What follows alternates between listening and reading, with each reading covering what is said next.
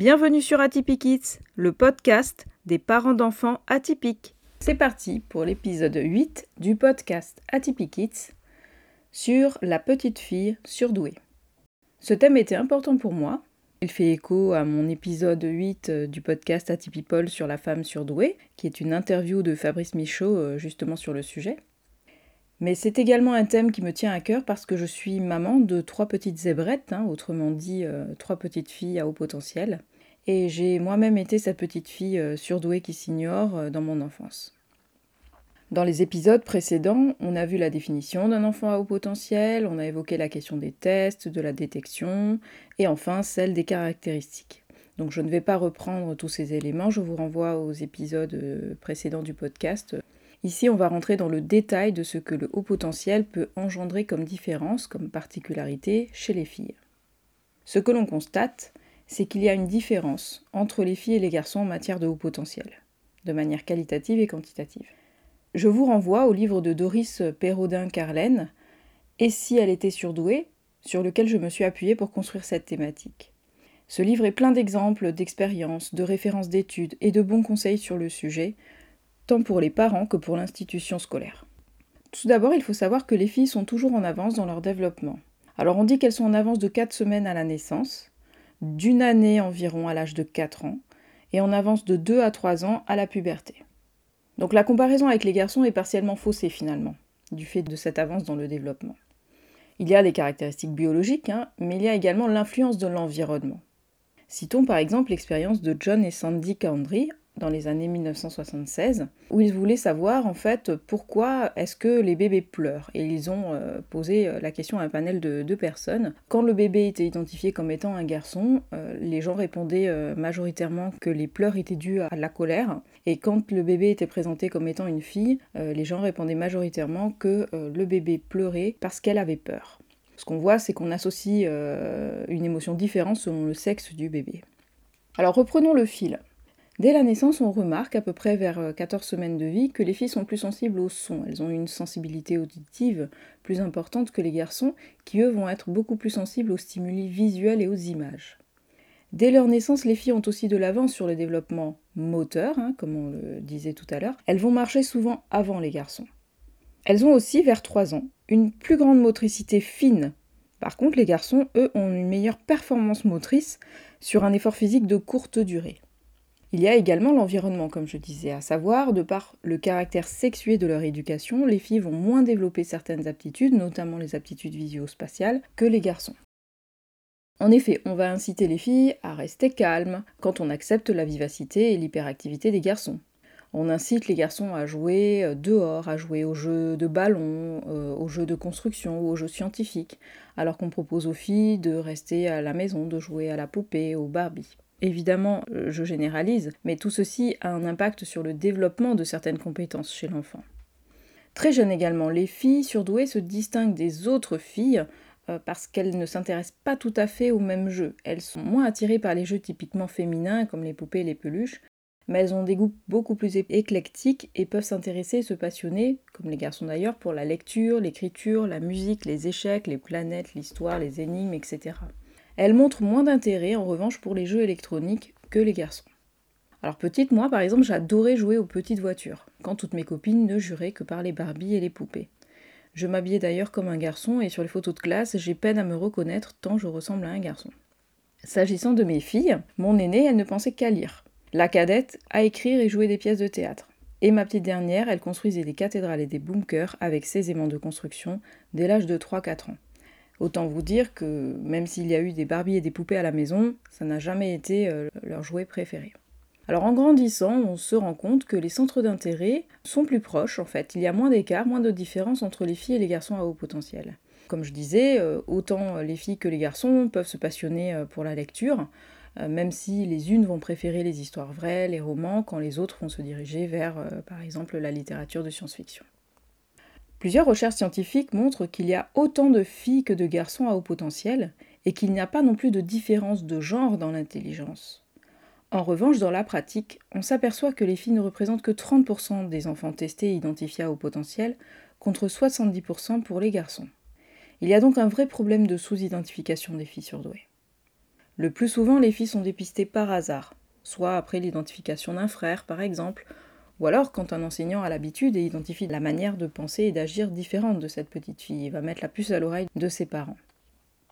Cela peut être aussi au moment où cette petite fille va traverser une période difficile, comme la dépression ou comme un début de phobie scolaire.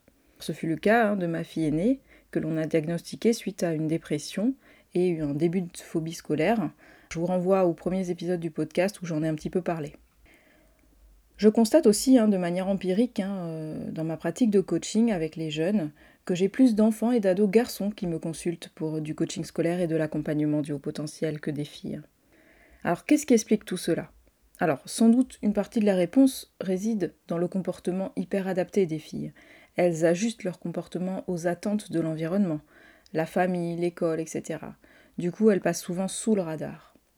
Dans une classe, une fille aura tendance à moins manifester euh, son rejet de l'école ou son agacement ou son ennui, quand le garçon, euh, lui, dans la classe, peut se montrer turbulent, bref, attirer l'attention.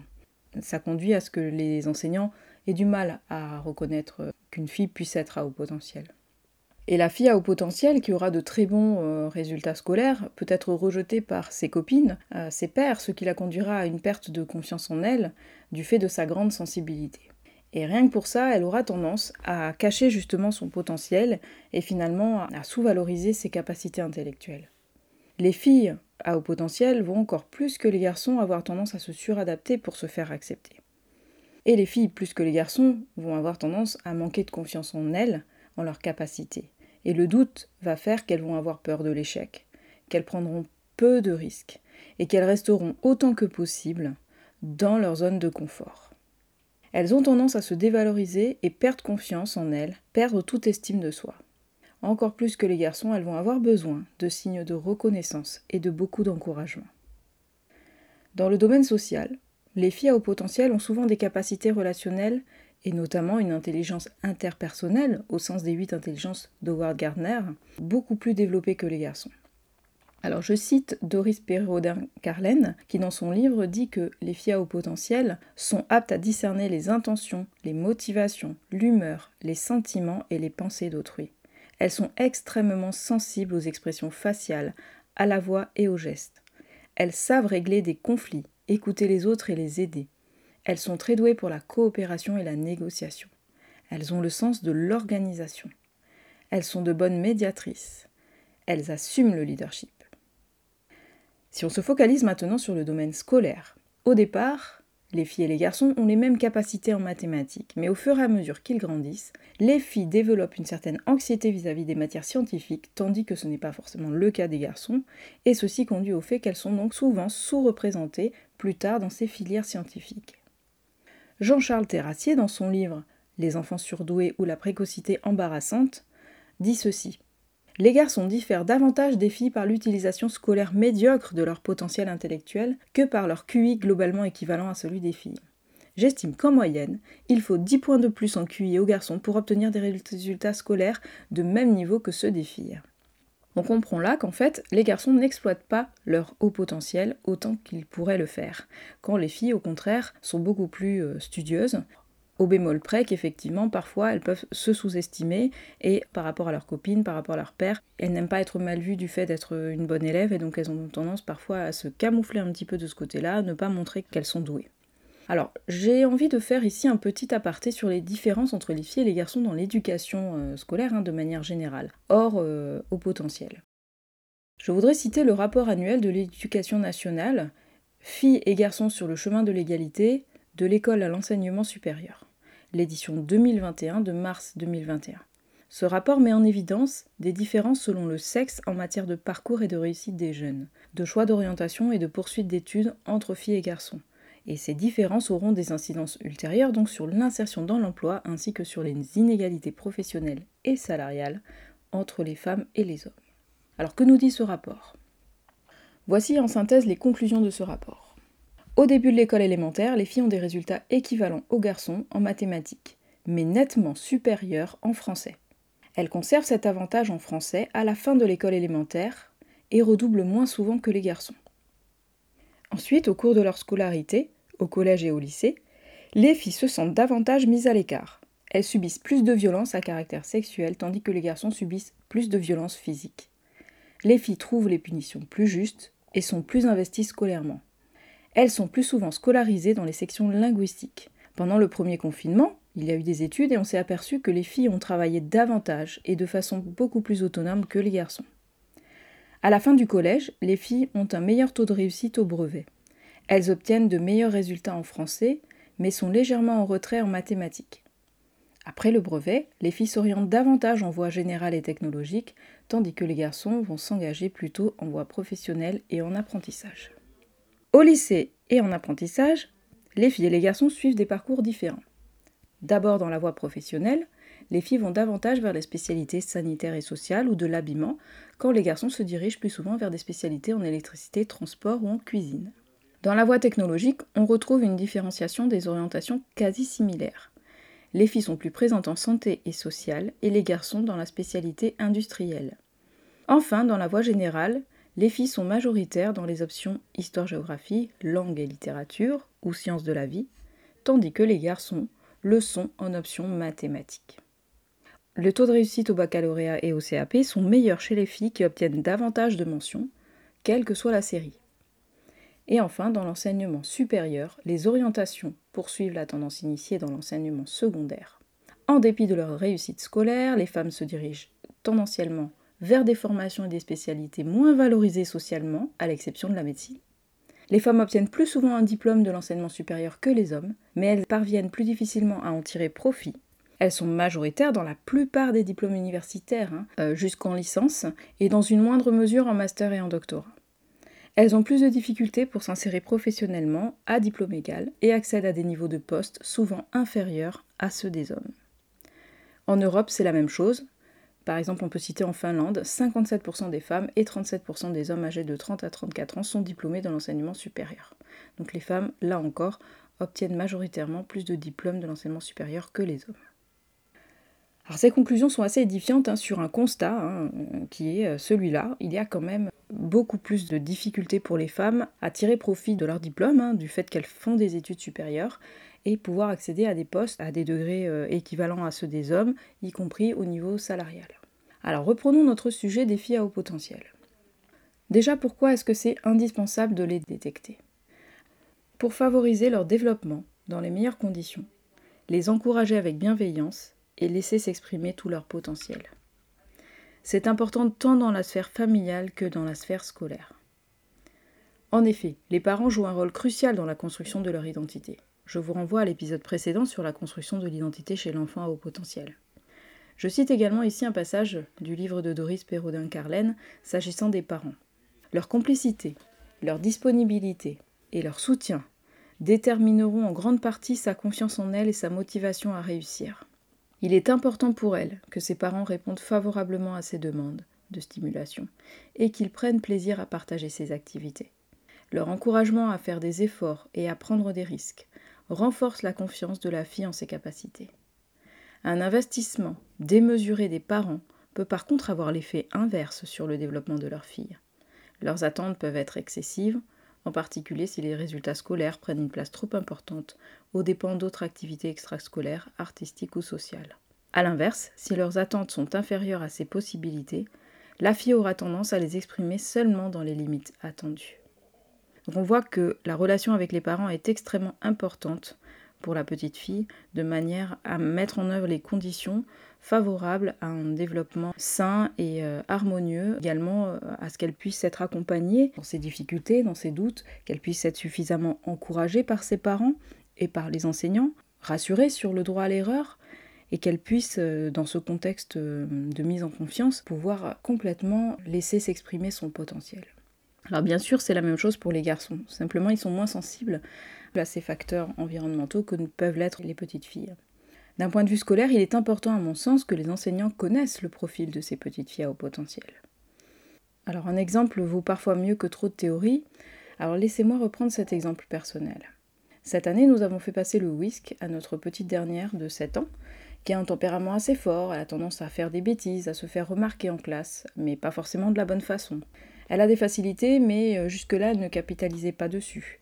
Elle faisait le strict minimum. On essayait de la convaincre pendant 40 minutes de se mettre au devoir, quand ça lui prenait 5 à 10 minutes pour les faire. Donc le bilan a montré clairement son profil d'enfant au potentiel. la psychologue a même suggéré un saut de classe, hein, justifiant son comportement par le fait qu'elle s'ennuie en classe et qu'elle a peut-être besoin de, de stimulation faut savoir qu'elle a quand même eu un avertissement avant la fin du premier trimestre, donc, euh, donc voilà. Elle se fait remarquer, mais pas forcément de la bonne façon, comme je le disais. Je suis donc allée voir la maîtresse hein, avec ce bilan euh, pour le lui montrer en toute humilité, hein, juste pour qu'elle sache euh, à quel type d'enfant elle avait, elle avait affaire, pour lui donner aussi des clés de compréhension, qu'elle puisse comprendre aussi le besoin de ma fille d'être stimulée. Alors quand je lui ai euh, montré le bilan, hein, euh, qu'elle l'avait sous les yeux, euh, elle n'en revenait pas. Elle m'a remercié de lui avoir porté les résultats du bilan en me disant qu'elle n'aurait jamais deviné. Elle n'aurait jamais deviné. Ça m'a surprise qu'elle puisse exprimer en ces mots cette notion-là de totale ignorance de ce que pouvait avoir comme profil ma fille. Alors certes, ils sont 30 dans la glace hein, et qu'elle ne peut pas avoir une attention personnalisée pour chacun, mais on voit que euh, c'est important vraiment de pouvoir aller discuter avec les enseignants et de prendre aussi euh, le pouls de, comment eux perçoivent les choses. Et devinez ce qui s'est passé depuis? Alors, l'enseignante a changé son regard sur ma fille. Elle la considère aujourd'hui euh, plutôt comme une des bonnes élèves de la classe, ce qui n'était pas forcément le cas avant. Elle la stimule, hein, comme les garçons. Hein. Il y a quelques garçons identifiés à haut potentiel dans la classe. Et euh, depuis qu'elle la stimule et qu'elle la considère un peu comme une des leurs, eh ben, ma fille a considérablement augmenté ses notes et euh, ses résultats scolaires ont évolué dans le bon sens de manière assez significative. Alors tout ça c'est systémique. Hein. L'enseignante a changé de regard sur ma fille, ma fille a changé de regard sur elle. L'enseignante sait aussi comment s'y prendre avec elle et comment la stimuler. Et euh, ma fille sait maintenant, elle peut plus faire semblant, euh, parce que nous savons quel est son profil, et elle sait aussi que la maîtresse sait euh, qu'elle est au potentiel, et donc elle n'a plus besoin de le cacher. Ça l'a également libérée hein, de ce poids de pas trop savoir comment se positionner par rapport à ça. Et donc elle est beaucoup plus sereine, elle fait beaucoup moins de bêtises, elle est beaucoup plus attentive en classe, elle est très fière de nous ramener ses bons résultats à la maison. Donc voilà, pour moi, cet exemple, il vient vraiment vous illustrer à quel point c'est important d'aller discuter de ça. Alors parfois, le contact est plus difficile et c'est pas toujours évident d'aller voir un enseignant euh, avec ce sujet-là. Alors ça dépend aussi comment vous le faites. Ne vous positionnez pas euh, comme ayant des attentes.